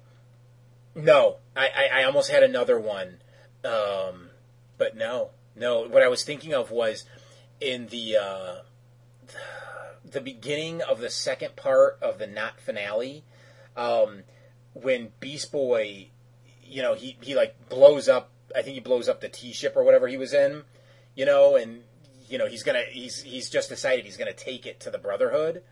I mm-hmm. love that moment because it's casting B Boy as a badass. But even that is still probably the second greatest visual moment behind this one. I'm pretty surprised they got away with it too, and, and, and really in the other visuals of him with his skin missing and his skeleton showing, which we're going to see later on. Oh yeah, we see his ribs, his hands, everything. Yeah. Yeah, but goddamn, I mean, really, it's it's epically cool. I, I, I, I had that as my desktop wallpaper for a long time. I had it as my avatar on the forums for a long time. Oh, You know, how will my face? yeah. yeah, exactly. How will his face? How will it? I don't know. Oh well, he apparently Slade knows because that's what he's doing. Mm-mm. anyway, anyway, um, so you know, Robin is obviously taken aback by this, and uh, Slade says, "Eh, "I wish you hadn't seen that. It's really only a temporary condition." and Slade is just still being all cool about it, like Yeah. nothing happened. yeah, yeah.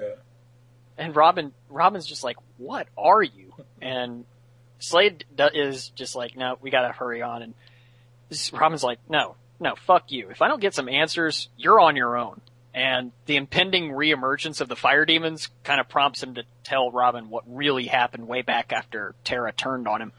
He indeed did fall into a pit of lava, and it should have been his grisly demise, but Trigon saved him and offered him a deal. Work for him, and he'll return his flesh and blood to him. And we see in the flashback that Slade is just fucked up all to hell. His skin is completely gone, and all that remains are his skeleton and melted remnants of his armor. Uh, you know, Slade really did die and go to hell, Yeah. but Trigon saved him. Now, during this flashback sequence, Slade has a line, and the image it's coupled with, there's no mistaking the fact that they were very clearly hinting at the fact that Slade I know what you're. Yeah, I know what you're saying. is a, a rapist. Yeah. I mean, while they're showing him holding the half naked raven with all the symbols over her body, he says, and I must admit, the fringe benefits were most enjoyable. Now, mm-hmm. granted, before that, I think they showed him throwing the fireballs and whatnot, but the bulk of that statement is said with the image of him and the half naked raven. They were very clearly telling you he violated that young girl in a way that is just blah, blah, that I don't even want to think about. Yeah, and of course he fucking tortured her and burned symbols into her skin too. Oh, So- exactly, but I mean, it's it, it, it's it's more it's more than implying that yeah. hmm you know in a way he raped her. You know, Yeah. and maybe he even did, and they just couldn't show it. I don't know. That's absolutely what I, they were going for there. Mm-hmm. But um, you know, getting back here, the uh, so we go back to uh, the Titans who are getting their asses handed to them by their inner demons, and Starfire's bad side says that maybe she should tell Trigon where Robin is, and Starfire says, "Uh, no, you won't." so that so she blasts her, and they keep fighting all over the ruins of the city, and uh, Beast Boy's inner demon makes a remark about him being weak, and that must be why Terra dumped him. Oh, Ooh, ooh, ooh. Beast Boy cry, just like tears come well in his eyes, and he just goes ape shit. And so we go back underground again, and Slade falls down, you know, a cl- uh, cliffside underground, and he's like, "You must enjoy seeing me weak, you know, weakened like this." And Rama's just like, "I didn't come here to pity you. I came here to save my friends. So what? What now?" And um, uh, Slade says that you know you get you need to go that way. That's where Raven is. Where I'm going is a slightly hotter place. Great line. Yeah. Great line. yeah. Um, and uh, Robin's like, so that's it. We're just parting ways. No cryptic threats. No no uh, you know games. And he's like, I kept my part of the bargain. How about some gratitude? I love it. yeah. And Robin's like, you know, this this doesn't change shit. If I ever see you again, and Slade just interrupts him and says, I wouldn't expect anything less. yes. So they do indeed part ways, and Robin presses on and presses on, and he has to fight some more demons, and he uh, gets a sword, which was kind of cool. I don't Well, know. we've seen that before, where he takes Yeah. the the the birdarangs or whatever they're called. I think he puts Uh-huh. two together and they become a sword. Yeah. Yeah, it was pretty cool. Mm-hmm. Um, and he annihilates these demons because he's just super pissed off at this point. And he reaches what was once a church. Um, and he's, he's walking around in the ruins of this place and he sees someone running through the shadows with a white cloak on. And the, the figure trips and falls. And Robin, uh, Robin, Robin rips the uh, cloak off and sees that it's Raven, but she is no older than four, maybe, Maybe, yeah. And, and yeah, and she's just like, "Who are you?" yeah. And of course, we gotta say she's dressed in all white instead of mm-hmm. the blue violet thing she always wears. Yep, and that's where part two ends. So, what do you think about part two then? Damn. Yeah. you know, it, there, there really weren't any flaws. There were a few flaws in the first one, mm-hmm. not this one. And f- quite frankly, the, really, the visuals, you know, the Slade visual and the, the, uh, I, I, the design of Trigon, I love it. I, I absolutely love it. And every time he gets pissed off, it's, it's just such a great visual. yeah. Because you know somebody's about to get fucked up. yeah. Oh man, yeah, I, I, I love this. This is probably my favorite part of this this whole three parter. Yeah, the second part is definitely the strongest of the three. Echoing what you said, I, I don't see anything wrong with this. Slade is awesome. Slade and Robin together is awesome.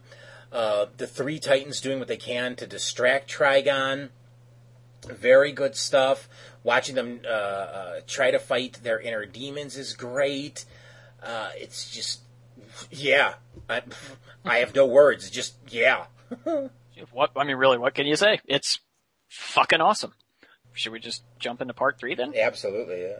Part three again opens with another one of those cool montages of where we stand and where the story is right now, and uh, we go back to the ruins of the city, and the Titans are still getting thoroughly owned by their counterparts, and Trigon's amused by their struggle and says that you know soon you're going to be defeated. You know, I, I may be the uh, the Lord of Darkness or whatever he says, but you you your own personal demons are going to be the ones that destroy you, and at some point the Titans regroup, uh, that being the, the three of them, uh, and say that as long as they keep Trigon busy, they're not, you know, he won't go looking for Robin, so we gotta press on. But Starfire's counterpart takes this opportunity to fly over to Trigon and tell them their plan, but Trigon just interrupts her and says, no, I know. I knew all along. Yeah. Yeah. He knew all along what they were doing. He knew of their plan before they even conceived it.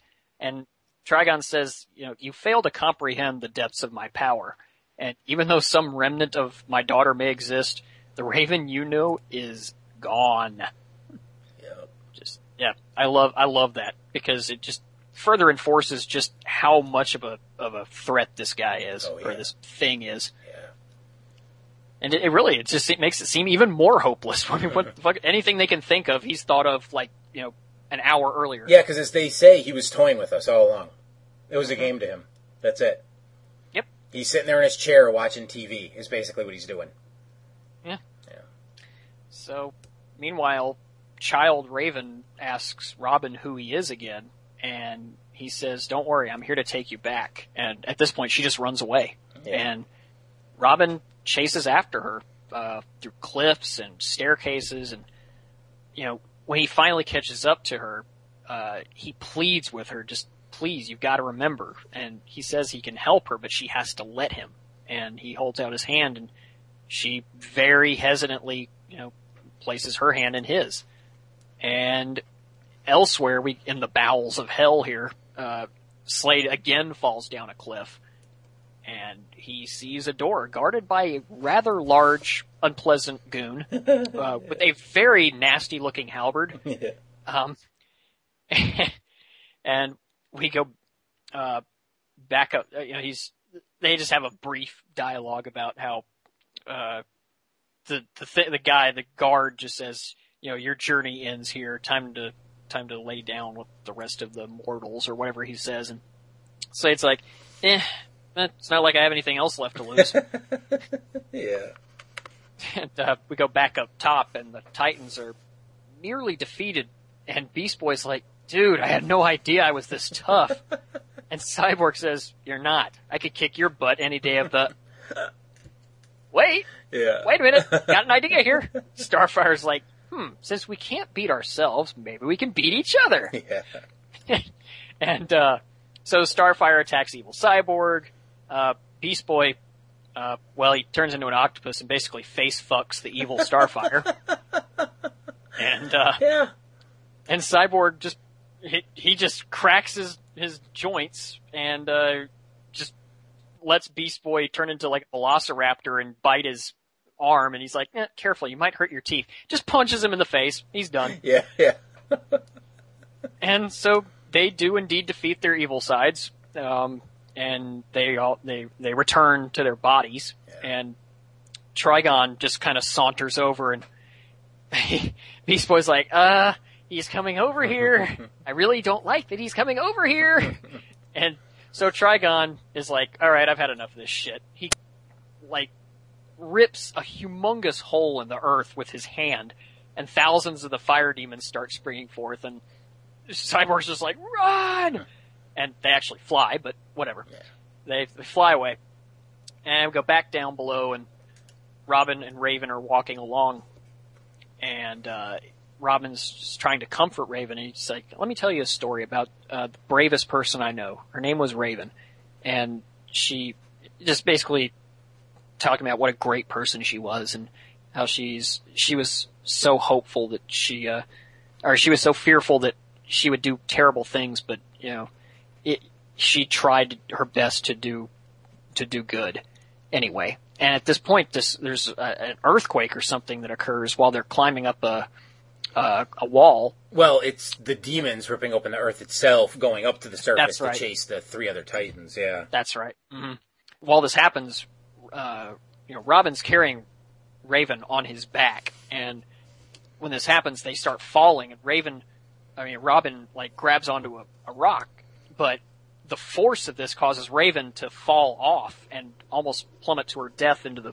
the river of lava below, and Robin just barely saves her with the and you know grapples back up to another cliff, and you know he's like, "Are are you okay? Did, did you get hurt?" And Raven just says, "Robin, why are you doing this?" And she does remember. She's known the whole time.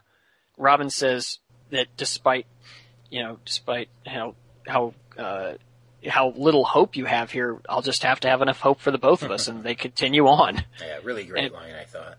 Yeah, it is. You know, just Um, further proving what a leader this kid is. Mm-hmm. Absolutely. And we go back to Slade, and he's not having much fun with this large goon. Well, because again, you know, we saw Slade stumbling around, tripping, falling.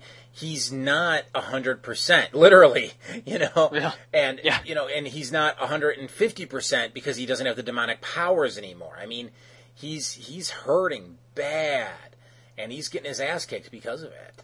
yeah, he at one point, I mean, he he does manage to kind of get the upper hand on this this guy, this thing, demon thing that's guarding this door that he's trying to get it get through, and he he like tosses him into the river of lava, thinking he's finished him off, and he walks over to the door, uh, or he walks towards the door, and the thing comes right back, just just bashes him right into the door, and this is important because he just got hit into the door. Right. Now, Slade winds up positioning himself after a couple of very nasty gashes with uh, with the guard between him and the doors, and we see that he planted C4 on the door, and he, you know, he remotes, you know, activates it and utterly obliterates the guard and the doors. I don't think that's what happened, and I'll tell you why. Okay, we do see after. Okay, why, why don't you finish the scene, and then I'll then I'll tell you my theory as to what happened. Okay. Well, anyway, yeah. So the doors are busted open with the explosives, and several beams of light shine forth, and it looks like Slade's soul returns to him. Mm-hmm, mm-hmm. He's and he's he's good as new. Yeah. He takes a deep breath, and he's like, "Ah, my own flesh and blood." so he looks over and sees the sizzling helmet of the guard laying on the ground, which really that's all that's left of him. Yeah. And he picks up the flaming halberd and says, "Oh, don't get up. I'll let myself out."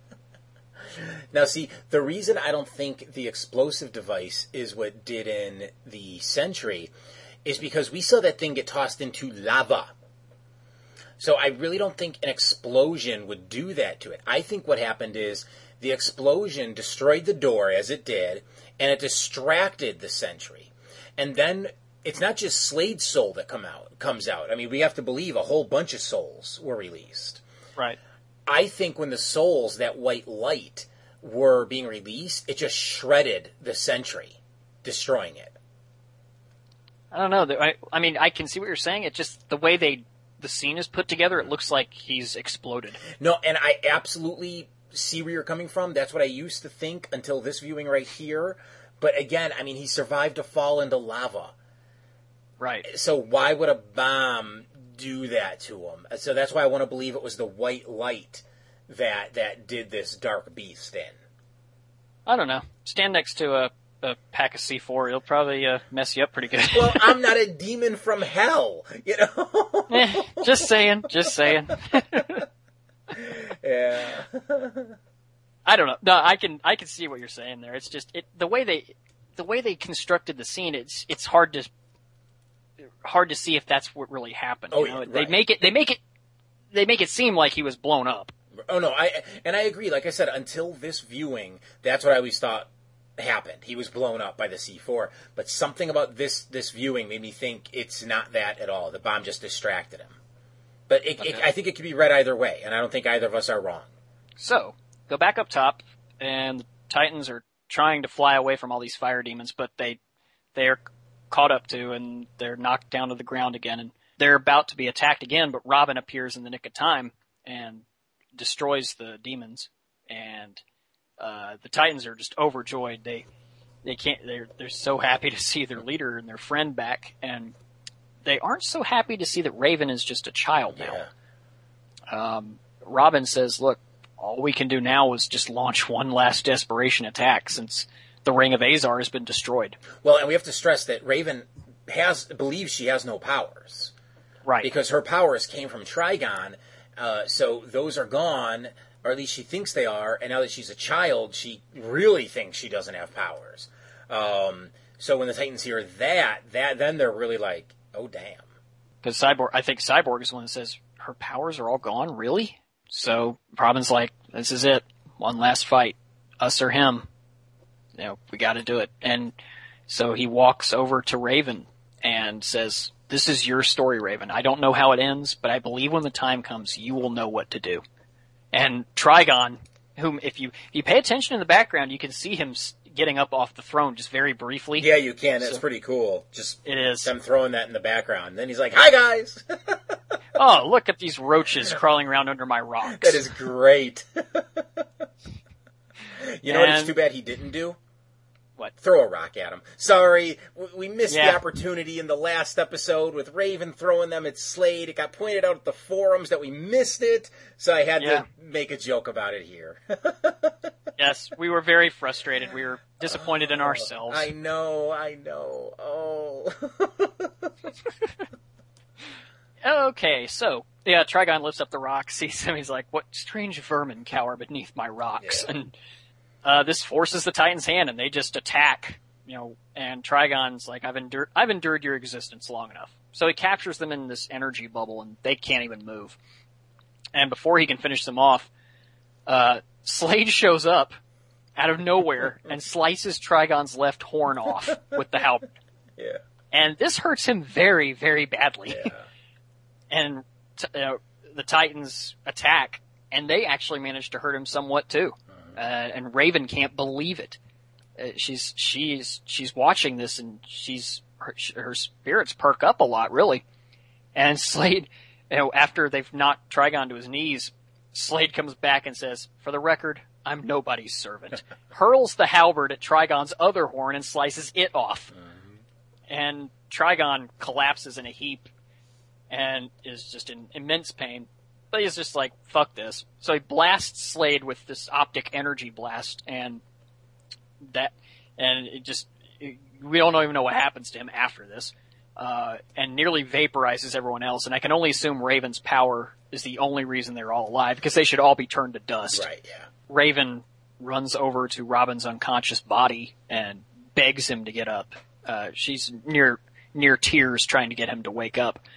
Um, and I like that because she doesn't go to the the super powerful you know alien from Tamaran or the the half robot guy. She runs over to Robin. It's great. Well, Um, I, I just want to say, I mean, because obviously it's because the way Robin's been treating her. With Right. respect, he's not afraid of her. He's got all this hope in his heart. He believes the day can still be saved. But there's also a part of me and I've been thinking this for a while now, especially throughout this season, that believes that Raven might have a slight crush on Robin, mm-hmm. but she's not going to say anything. For one, she knows Starfire's feelings, and she's just going to say, "Okay, you know, I, I, I won't try to get in the middle of that." But two, she, you know, even though she knows Robin trusts her and likes her and loves her as a friend, I, I think she still thinks that she's creepy. I mean, she, she, she says it all the time that, that she's creepy. And that people think that. And I think deep down she's afraid that Robin will reject her because she's quote unquote creepy. Well, Um, there's also the fact that you know her powers are controlled by emotions, and she's afraid. uh, You know, love is a very strong emotion, Mm-hmm. so she's afraid maybe her, her powers will, you know, just go crazy if she allows her feelings to be known about Robin. Quite true. Yeah, yeah.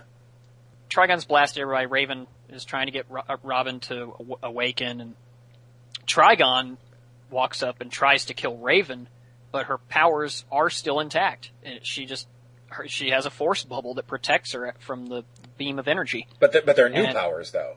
Right, they're white power. White power. white- Oh, wait. No, that's not good. Anyways, continue. no, not at all. I've been waiting this whole episode to make that joke. Jesus. oh God. Um.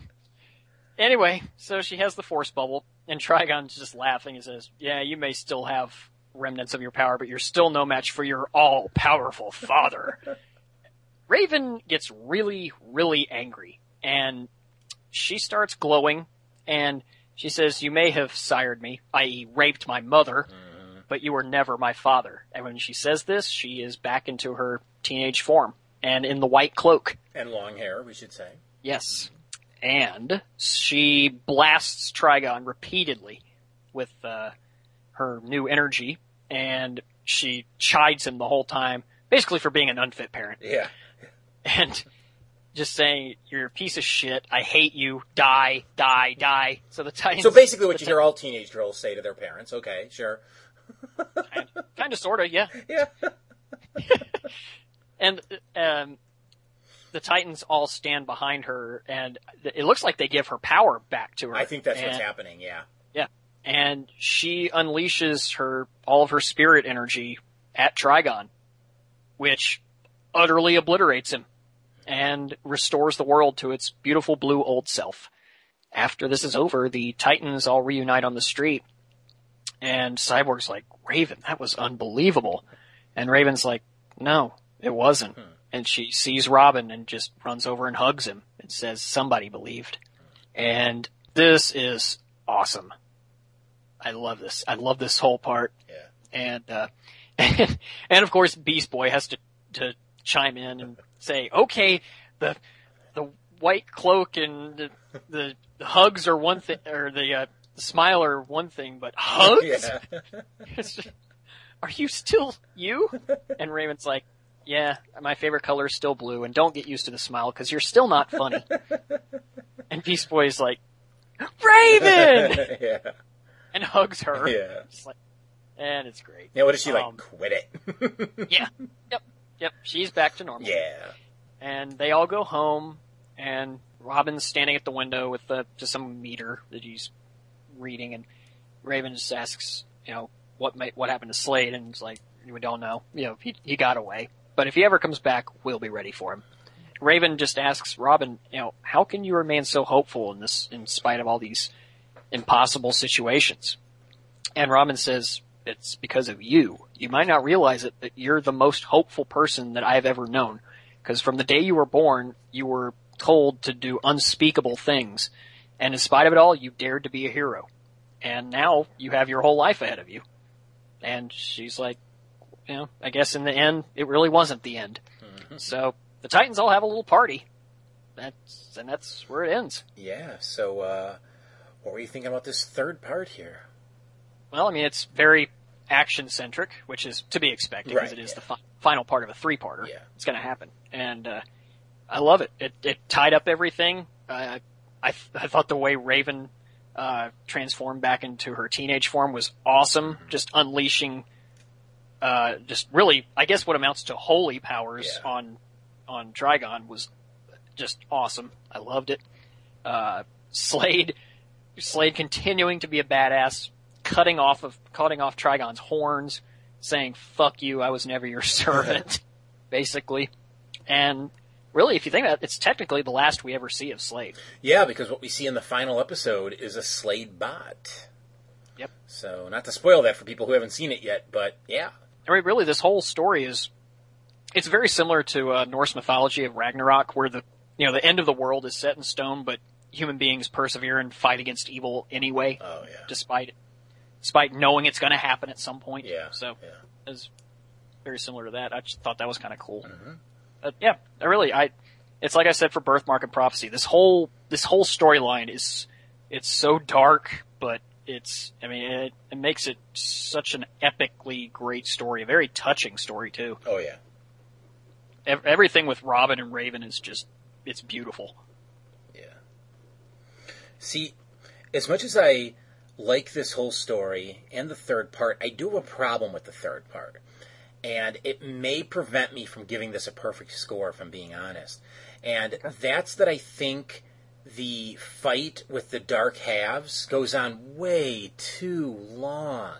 It takes up like half of the of the second episode and half of this episode. So pretty much a full episode and it just keeps going and going. And yes, I understand they needed the other three Titans. They they needed something for them to do. As you said, James, they couldn't go and face Trigon directly, but just there was just too much of that. And I, I, anytime I watch this one, I do get a little bored. Um, up until the point, I mean, when they switch out, then I get reinterested because it's like, oh, okay, I know it's ending soon, and it's something different than watching Cyborg punch himself and his dark self punch him back. Repeat with Beast Boy, repeat with Starfire, nasty remarks from all of them, blah blah blah. And uh, yeah, I just I just do not like that aspect. I really, at least by the end of the story, I don't like the aspect of it. I absolutely understand where you're coming from there. Yeah. Can't fault you at all. Yeah. Um, now, I want to bring up what I was hinting about what I was going to say about Slade, okay? I think this was Slade's plan all along. I don't think he wanted to help Trigon end the world. I don't think he, he, he, he wanted to do any of that. I think he was honestly tricking Trigon into giving him his soul back, even if it meant having to go deeper into hell to face a sentry or a thousand sentries to do so. And I'll tell you why. He's got the ring of what's it called? Azar? Mm-hmm. He's got that thing. So at some point he knew he was going to have to be protected against Trigon. Well, why would Slade have to be protected against Trigon when Trigon ultimately betrayed him? He knew mm-hmm. that was coming. Then, when we see uh, uh, Slade come back and talk to the Titans, he says, I wouldn't wish this on anyone, meaning the end of the world. But he helped bring it about. So why would he say that? Because he really didn't want that to happen. Because if the world is destroyed, Slade has no world for himself to take over. Exactly. Okay? And then, at the end, as you noted, he says, by the way, I'm nobody's servant. Saying, ha ha ha, I tricked you all along, and now I've got what I wanted back, so na na na na poo poo, and he raspberries the guy. You know, I, I really, I honestly believe Slade knew what he was doing from the get go. From the moment Trigon brought Slade back to life after Terra killed him, Slade had this whole thing planned out. He knew Trigon wouldn't keep his bargain, and he knew what he'd have to do to get his soul back. And yes, it would mean the end of the world, but he knew the Titans would fix it. Because I mean, he, I mean, he teams up with the flippin' Titans. There's no reason to do that. Well, he does it because he wants the world to be fixed, so he himself can take it over down the line. Yeah. I mean, they never outright say that, but all the clues are there. I think that's brilliant. that makes perfect sense. I'm very impressed. I never thought of that because really my my initial thought whenever hearing Slade say, "Oh, I wouldn't wish this upon anyone," was that he was just lying. He was oh. just giving lip service. But, Slade doesn't lie. I mean, well, he, he might be a trickster sometimes, you know what I'm saying? But uh, ultimately, he's often telling the truth. Because he's, you know, and he's very brutal about the truth. So why would he say that? There's there's no reason he would say that. No. Yeah. No. So, yeah, I, I I love that. That's a great explanation. I never thought of that before. Thank you. um, what else about this third part, about the story as a whole? Just whatever's on your mind. Any notes you didn't get out? I've I've pretty much said my piece. I've from Birthmark on, I've just doted and doted upon this whole storyline. Yeah. Just I love it to death. It is it is so awesome. I I can't say that enough. Uh, do you just want to get to our scores then? I'm I'm ready if you are. Okay, so the end, the three-part story. What are you going to give it? Though I can understand you may not give it the score I'm going to give it, and I I completely understand why you wouldn't. I'm giving it a ten. Yeah, I, there's a part of me that it, it's hard for me not to give this one a ten. It really is. But the fight with this with their dark selves just drags. It's fun at first. I like it, and then it just doesn't stop. Uh, well, I mean, it does stop, but not not soon enough. So I will say I did enjoy the Beast Boy versus Beast Boy fights because you get all these animals fighting each other. and I love I love Dark Beast Boy's first transformation, the Cobra. Cobra, Yeah, yeah. Uh, but it it just yeah they needed to shave like five minutes off that fight, and then I then I think it would have gotten a perfect ten from me. But yeah, I mean, there's that other part of me that wants to go, but the Slade stuff, the subtle bits they were doing with him. Maybe that brings it back up, but no, it just I, I honestly get bored every time I watch this one in the third part during that fight, and that that means it has to lose a point. So I'm sorry, this gets a nine from me. Raven can still be saved. You will not dishonor our friend with your trickery. Whatever you're selling, we're not buying. Think of me what you will. But what Trigon did, even I wouldn't wish on this world. It's a little late for I'm sorry. You mistake my generosity for regret, Cyborg. I only offer my assistance because it suits me. But we saw Raven become the portal. She was destroyed. Raven has fulfilled the prophecy of her birth. That part of her existence is complete. But another part still remains. For the moment. Why are you doing this? What's in it for you? My reasons are my own. Do you want your friend back or not? Just tell us where she is, and we'll take it from there. There will be no we. This is a journey only one of you may take. No deal. She's our friend. All of us are going. Then your friend is doomed to oblivion. You fail to realize Trigon is all-seeing. His mind can be at any place, at any time. For us to succeed, Trigon's attention must be occupied. And how do you expect us to do that? We already tried fighting him. Look where it got us. It's the end of the world. Did you think it would be easy? I don't expect you to win. I don't even expect you to live. Only endure. Feedback in the form of emails can be sent to feedback at worldsfinestpodcast.com. That's feedback at worldsfinestpodcast.com. Our voicemail number is 731 WFP WFP0. 731 937 9370. And don't forget about our store, which can be found at earth2.net slash store. That's earth dash the number 2.net slash store. Next time on World's Finest Podcast, we'll discuss six more episodes of Teen Titans. Those being Homecoming, Trust, For Real, Snowblind, Kole, and Hide and Seek. For James Doe, I'm Michael David Sims saying thank you for listening to World's Finest Podcast.